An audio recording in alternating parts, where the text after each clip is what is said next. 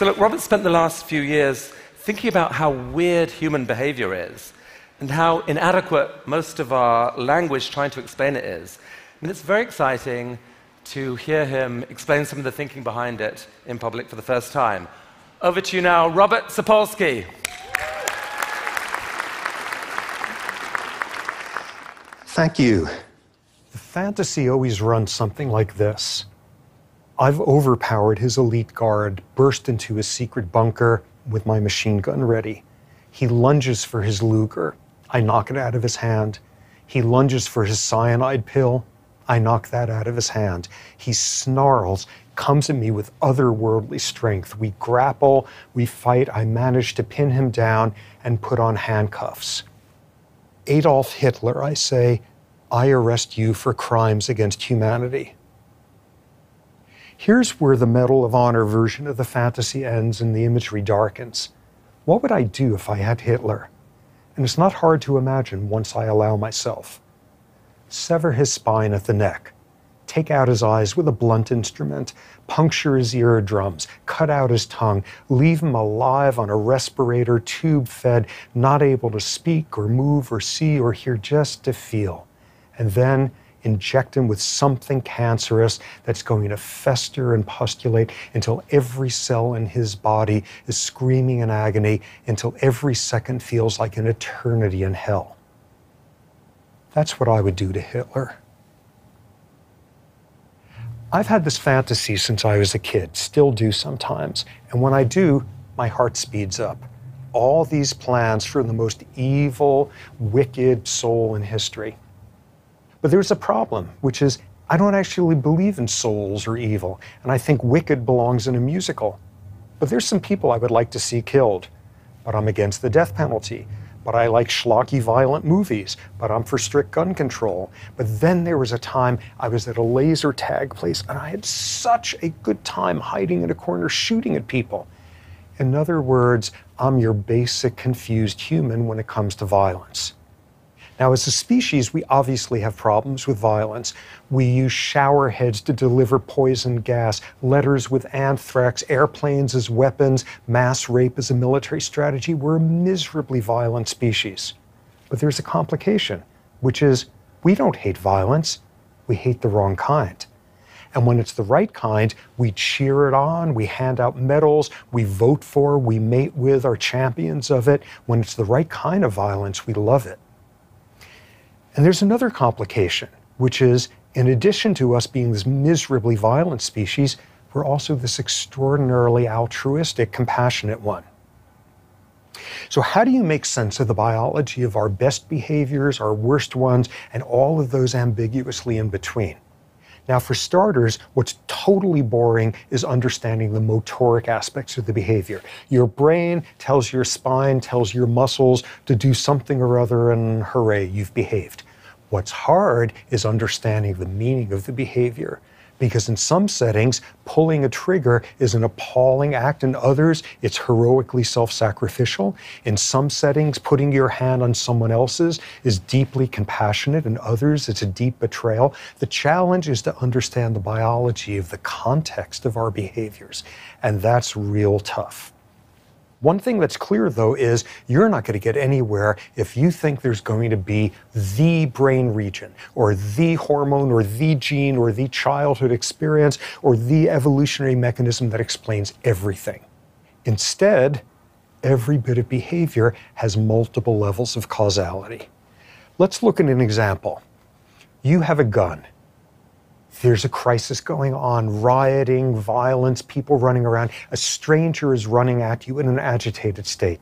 You can't quite tell if the expression is frightened, threatening, angry, holding something that kind of looks like a handgun. You're not sure. The stranger comes running at you and you pull the trigger. And it turns out that thing in this person's hand was a cell phone. So we asked this biological question what was going on that caused this behavior? What caused this behavior? And this is a multitude of questions. We start. What was going on in your brain one second before you pulled that trigger? And this brings us into the realm of a brain region called the amygdala. The amygdala, which is central to violence, central to fear, initiates volleys of cascades that produce pulling of a trigger. What was the level of activity in your amygdala one second before? But to understand that, we have to step back a little bit. What was going on in the environment seconds to minutes before that impacted the amygdala?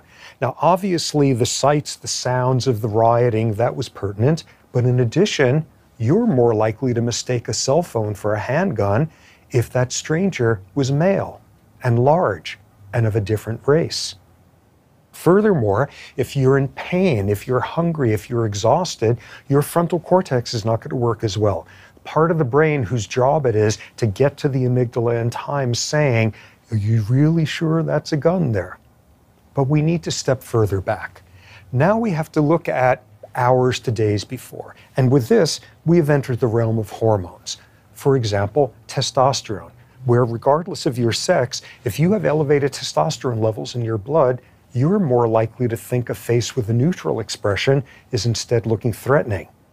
Elevated testosterone levels, elevated levels of stress hormones, and your amygdala is going to be more active and your frontal cortex will be more sluggish. Pushing back further, weeks to months before, where's the relevance there? This is the realm of neural plasticity, the fact that your brain can change in response to experience. And if your previous months have been filled with stress and trauma, your amygdala will have enlarged. The neurons will have become more excitable. Your frontal cortex would have atrophied, all relevant to what happens in that one second.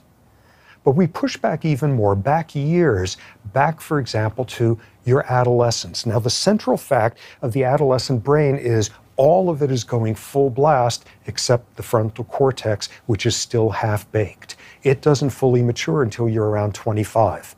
And thus, adolescence and early adulthood are the years where environment and experience sculpt your frontal cortex into the version you're going to have as an adult in that critical moment. But pushing back even further, even further back to childhood and fetal life and all the different versions that that could come in. Now, obviously, that's the time that your brain is being constructed, and that's important.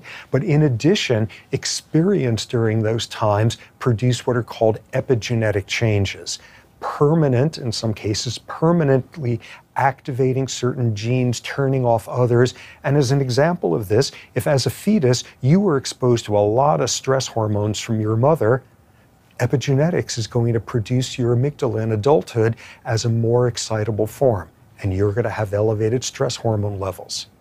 But pushing even further back, back to when you were just a fetus, back to when all you were a collection of genes. Now, genes are really important to all of this, but critically, genes don't determine anything because genes work differently in different environments. Key example here there's a variant of a gene called MAO alpha. And if you have that variant, you are far more likely to commit antisocial violence if and only if you were abused as a child. Genes and environment interact, and what's happening in that one second before you pull that trigger reflects your lifetime of those gene environment interactions. Now, remarkably enough, we've got to push even further back now, back centuries. What were your ancestors up to? And if, for example, they were nomadic pastoralists, they were pastoralists, people living in the deserts or grasslands with their herds of camels, cows, goats, odds are they would have invented what's called a culture of honor filled with warrior classes, retributive violence, clan vendettas, and amazingly, centuries later, that would still be influencing the values with which you were raised. But we've got to push even further back, back millions of years, because if we're talking about genes, implicitly, we're now talking about the evolution of genes. And what you see is, for example, patterns across different primate species. Some of them have evolved for extremely low levels of aggression, others have evolved in the opposite direction, and floating there in between by every measure are humans. Once again, this confused, barely defined species that has all these potentials to go one way or the other. So, what has this gotten us to? Basically, what we're seeing here is if you want to understand a behavior, whether it's an appalling one, a wondrous one, or confusedly in between, if you want to understand that, you've got to take into account what happened a second before to million years before, everything in between. So, what can we conclude at this point? Officially, it's complicated. Wow, that's really helpful. It's complicated, and you better be real careful, real cautious before you conclude you know what causes a behavior, especially if it's a behavior you're judging harshly. Now, to me, the single most important point about all of this is one having to do with change.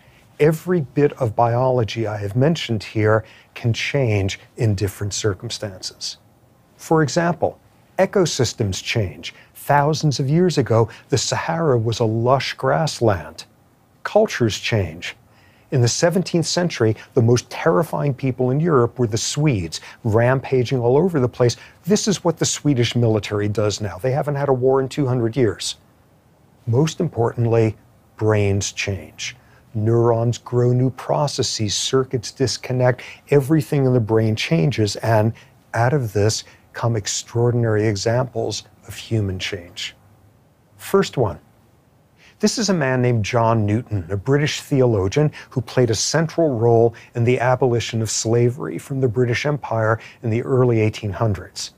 And amazingly, this man spent decades as a younger man as the captain of a slave ship, and then as an investor in slavery, growing rich from this.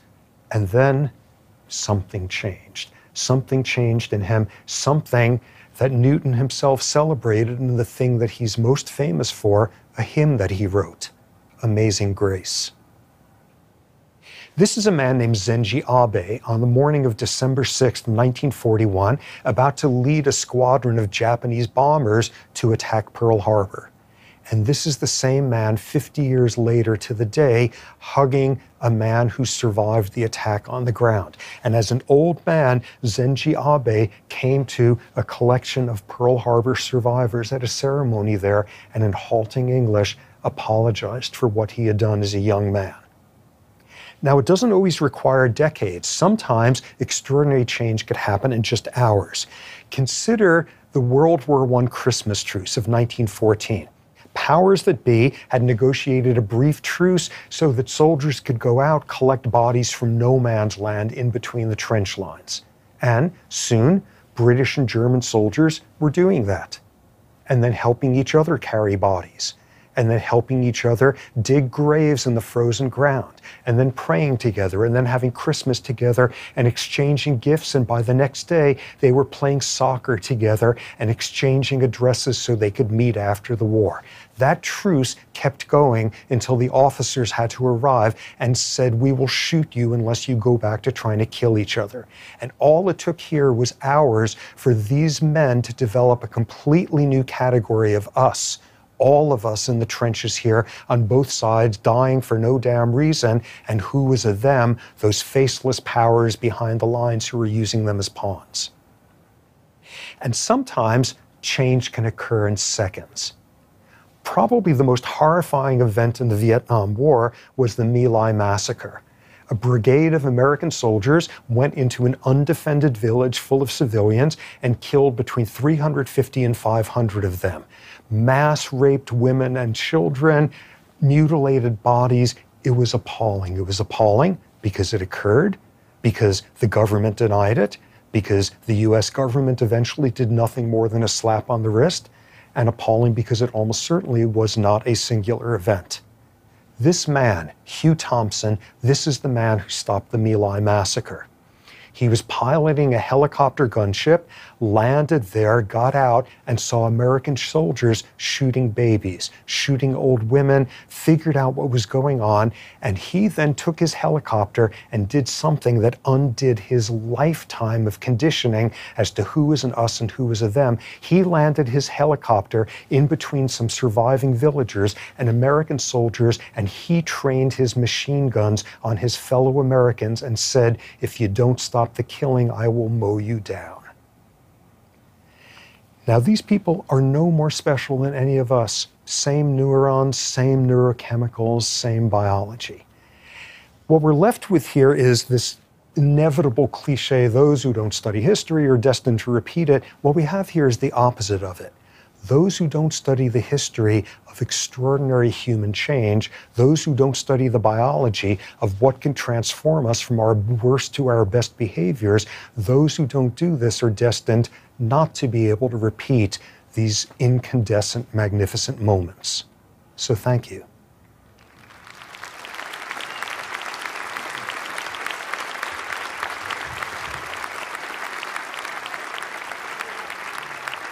Talks that really give you a new mental model about something. Those are some of my favorite TED Talks, and we just got one. Robert, thank you so much for that. Good luck with the, with the book. That was amazing, and we're going to try and get you to come here in person one year. Thank you so much. Good. Thank you. Thank you all.